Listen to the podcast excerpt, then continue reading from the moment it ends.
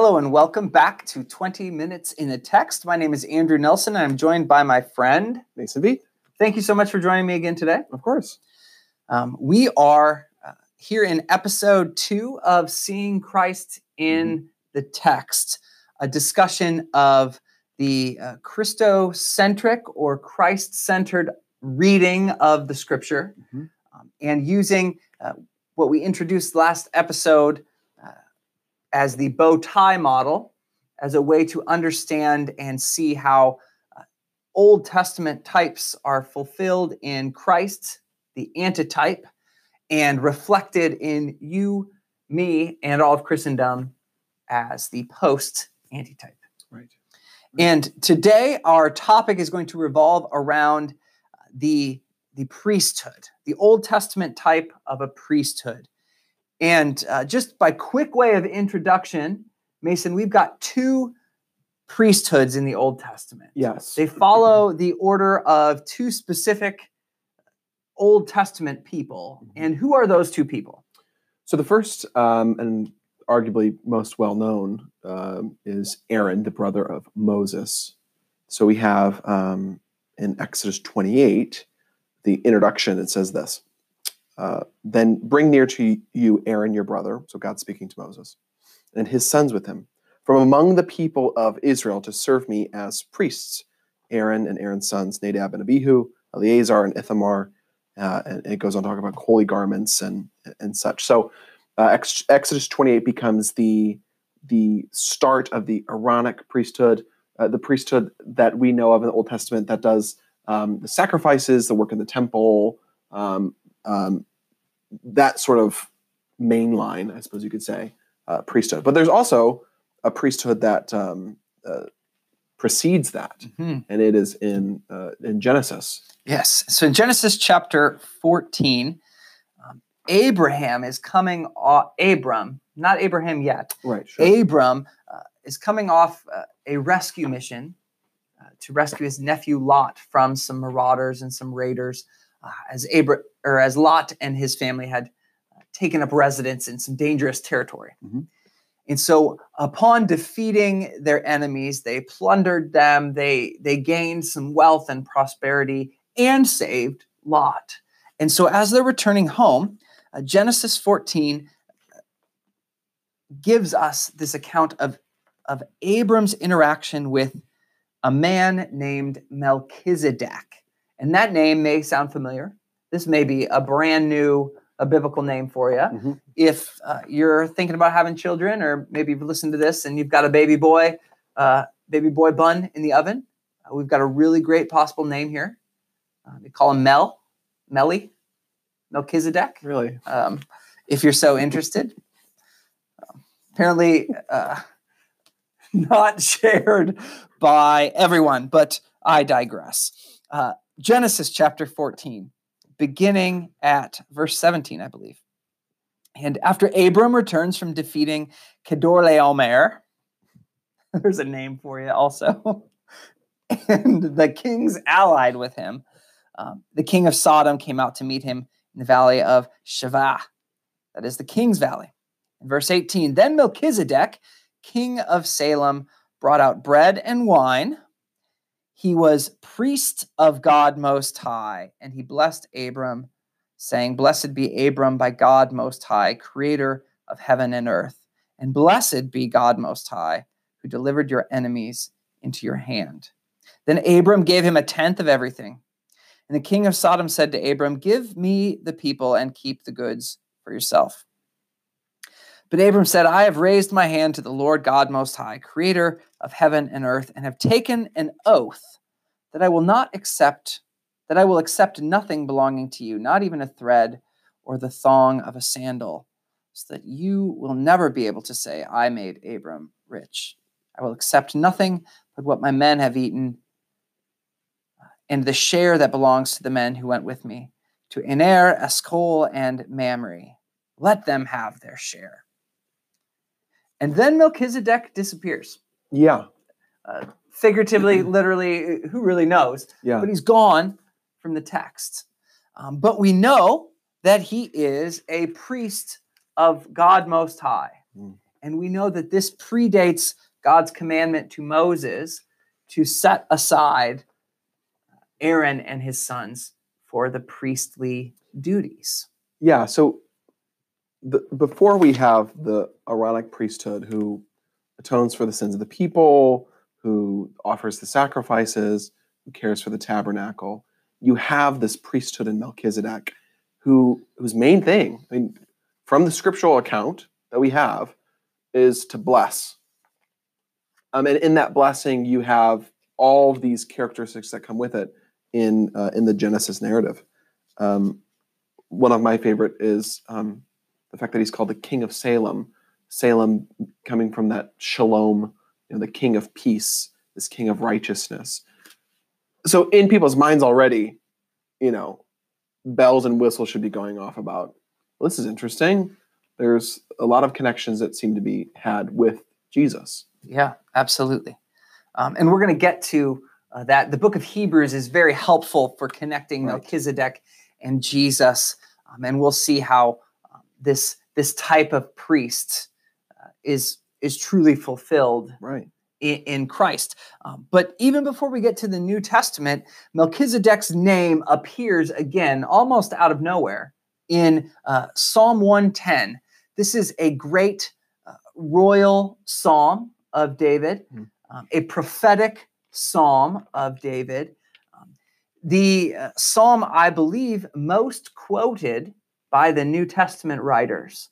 Um, Psalm Oh, I did not know that. 110. And so uh, the first verse of this, uh, familiar words for those of us who have been reading our New Testament, uh, David.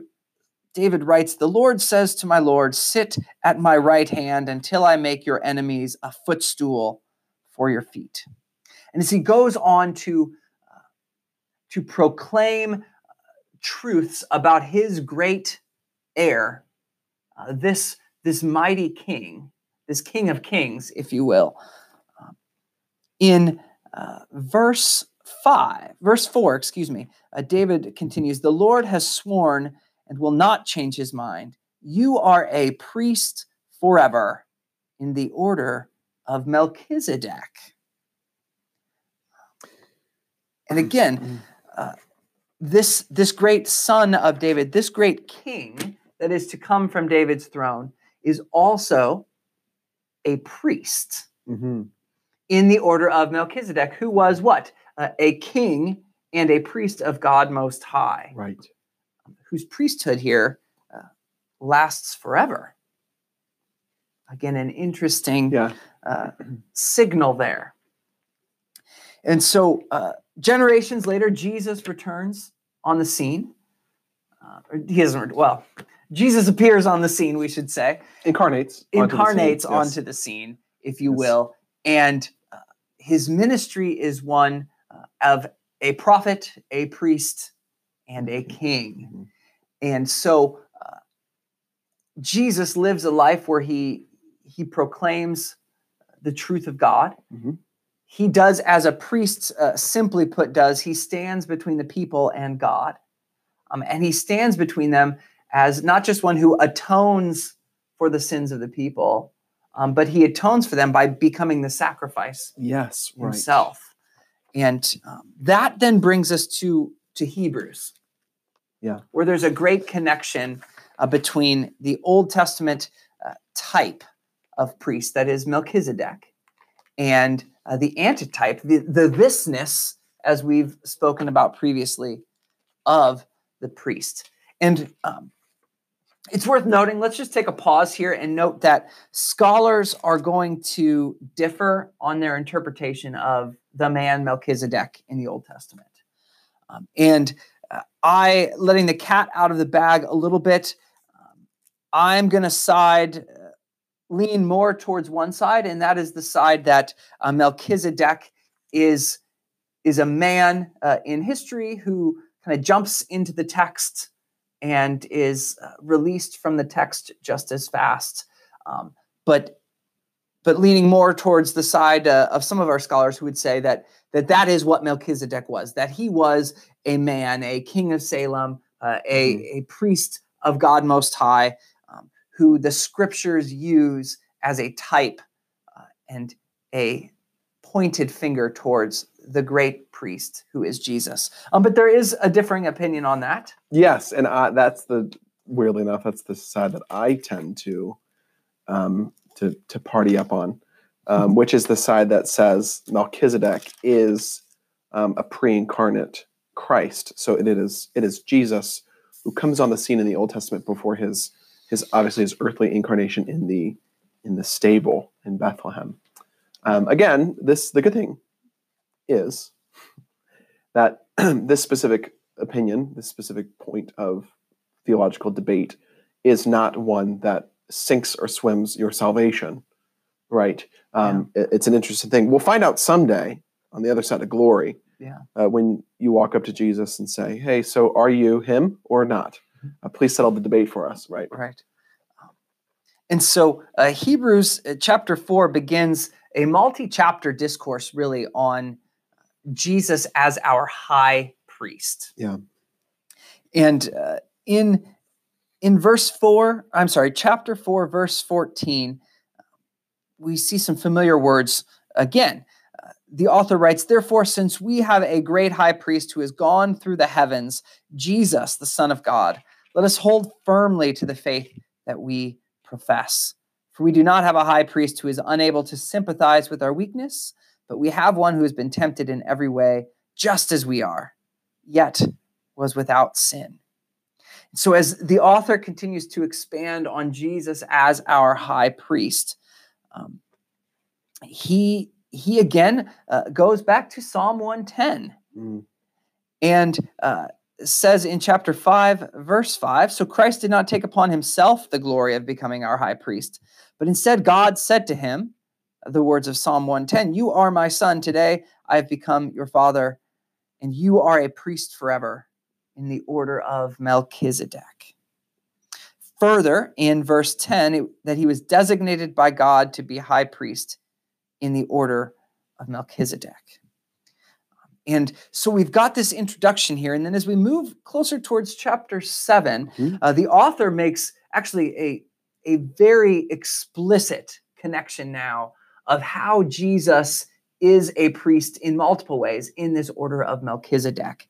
And so, uh, Mason, uh, if you can kind of share from us from chapter 7, what, what are these what are these connections between Jesus and Melchizedek uh, that we see here?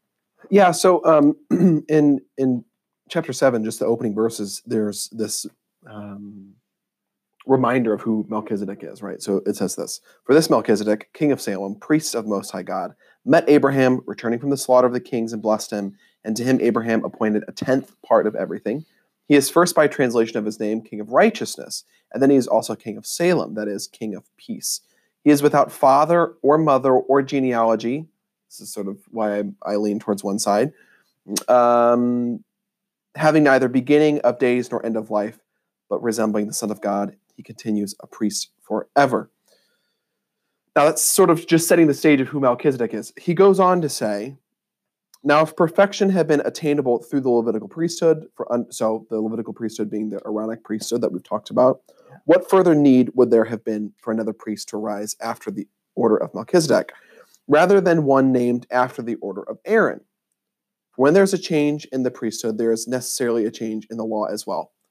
Um, for the one of whom these things are spoken belonged to another tribe, from which no one has ever served at the altar, aka Judah, right? For it is evident that our Lord was descended from Judah, and in connection with that, the tribe of Moses said nothing about priests. So again, he goes on to say, For it's witnessed of him, you are a priest forever after the order of Melchizedek. Jesus has all of these things that are in common um, King of peace, Prince of peace, right? Without genealogy. Jesus is, as we say in the Creed, he's begotten of the Father, right? Of Mhm. course, he is has the genealogy of of Joseph, right? But you know, begotten, not made. Um, there's no beginning or end to Jesus. Jesus is the Son of God. Um, he's a receiver of tithes, right? 10%. Mhm. Okay. So all these things, right? It's um, he goes on in great detail. We encourage you to read Hebrews 4 and 7, 4, 5, and 7 at least, just to sort of gain a, a clear understanding of this. But there's a ton of ways that Jesus is very much Yeah. like him. And let's not forget, um, you know, as we sit here today, um, tomorrow in our local congregation, we will celebrate the Lord's Supper Yeah, for the right. first time in, in a Over number of months. Yeah. due to the uh, coronavirus pandemic. Um, so let's not forget that Melchizedek also is a bringer of bread and wine, Yes. Uh, again, yeah. uh, as is Yeah. Jesus, of course, in where in the uh, night he was betrayed, Right. brings bread and wine as part of the, the Passover celebration. And tomorrow in 2020, uh, will bring bread and wine to us, his believers, um, and as he will forever. Right. Um, Right. Interesting. And so, so we've got this Aaronic priesthood set up in the Old Testament, um, which is a good order and a, and a wonderful thing for the people of Israel. But but we've got this Melchizedek priesthood, Right. um, which which lasts forever and and is perfected in the man Christ Jesus, our great high priest. And as we move towards uh, the last five minutes or so of, of our time together, um, it's good to know that that Christ is the antitype of, of the Old Testament priesthood, specifically this, this order of Melchizedek. Right. Um, but that you and me, as believers in Christ, as people who claim to be Christians, uh, we too are a reflection and a mirror of this priesthood as well. And not by our own designation, Right. but at the word and the command of the Holy Scriptures, um, we are identified as priests also. And so um, we've got uh, two texts in the New Testament that, that we're going to point you towards today. Um, obviously, not a complete list in this, but um, First Peter chapter 2. um, A, number of statements uh, within verses 5 through 9. So, First Peter 2, 5 through 9 and then Romans chapter 12, verse 1 uh, again. So, and this pointing back even to, to last week, our conversation revolved around how um, we are a post antitype of, of the Israelites. Um, Yes. And in many ways, as this passage also reflects how things that are true of Israel are true of us today, but specifically um, that that we are um, living stones built into a holy priesthood. And so, uh, Mason, would you just Yeah, real course. quickly Um, maybe point us to those important pieces out of uh, verses five through nine of First Peter chapter two? Yes. I'm going to save my paper here that's falling. Okay, here we go. So it says, um, you yourselves, uh, well, I'll back up. I'll just do four, too. As you come to him, a living stone rejected by men, but in the sight of God, chosen and precious. You yourselves, like living stones, are being built up as a spiritual house to be a holy priesthood, to offer spiritual sacrifices acceptable, acceptable to God through Jesus Christ. For it stands in Scripture Behold, I am laying in Zion a stone, a cornerstone, chosen and precious, and whoever believes in him will not be put to shame.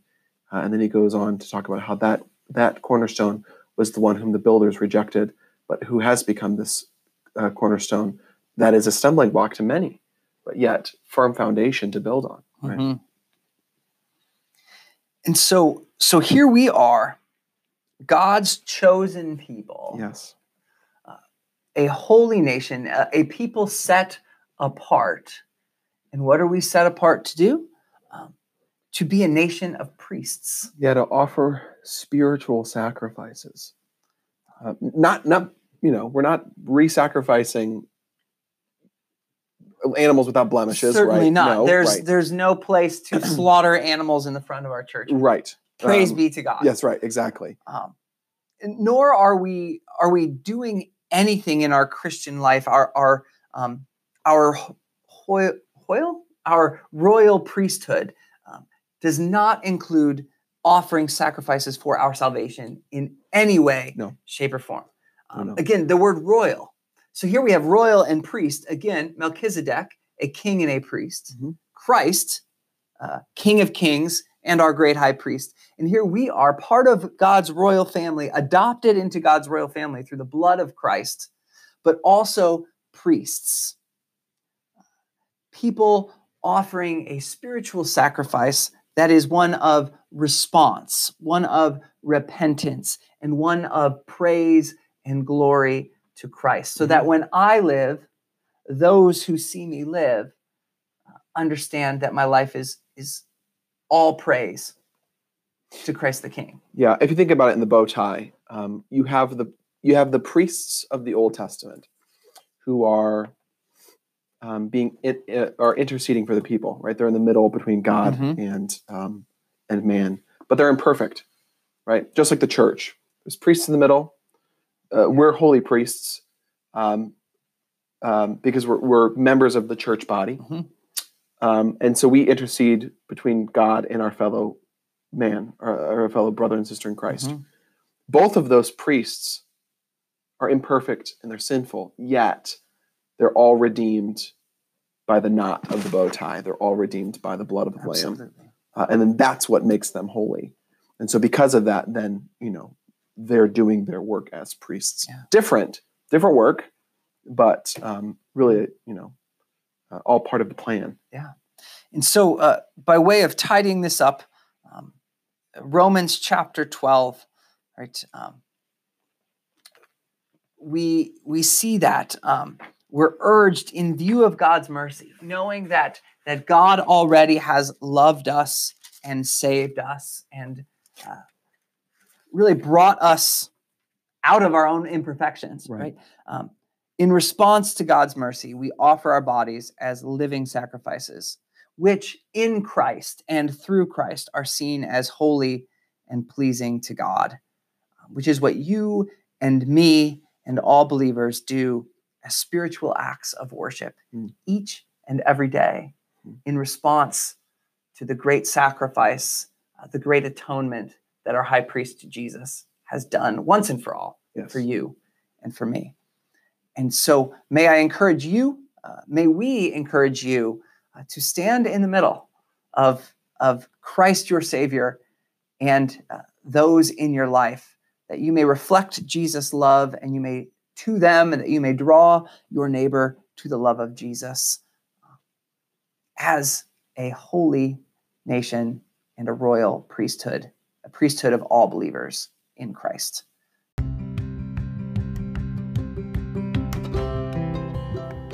Twenty Minutes in the Text is recorded and produced by Andrew Nelson and Mason Veith at Chapel of the Cross Lutheran Church in St. Peters, Missouri. Andrew and Mason are friends, theologians, and brothers in Christ who find great joy in sharing the gospel message. Join us for Christ's Word, commentary, and conversation, 20 minutes at a time. We hope you enjoy the show.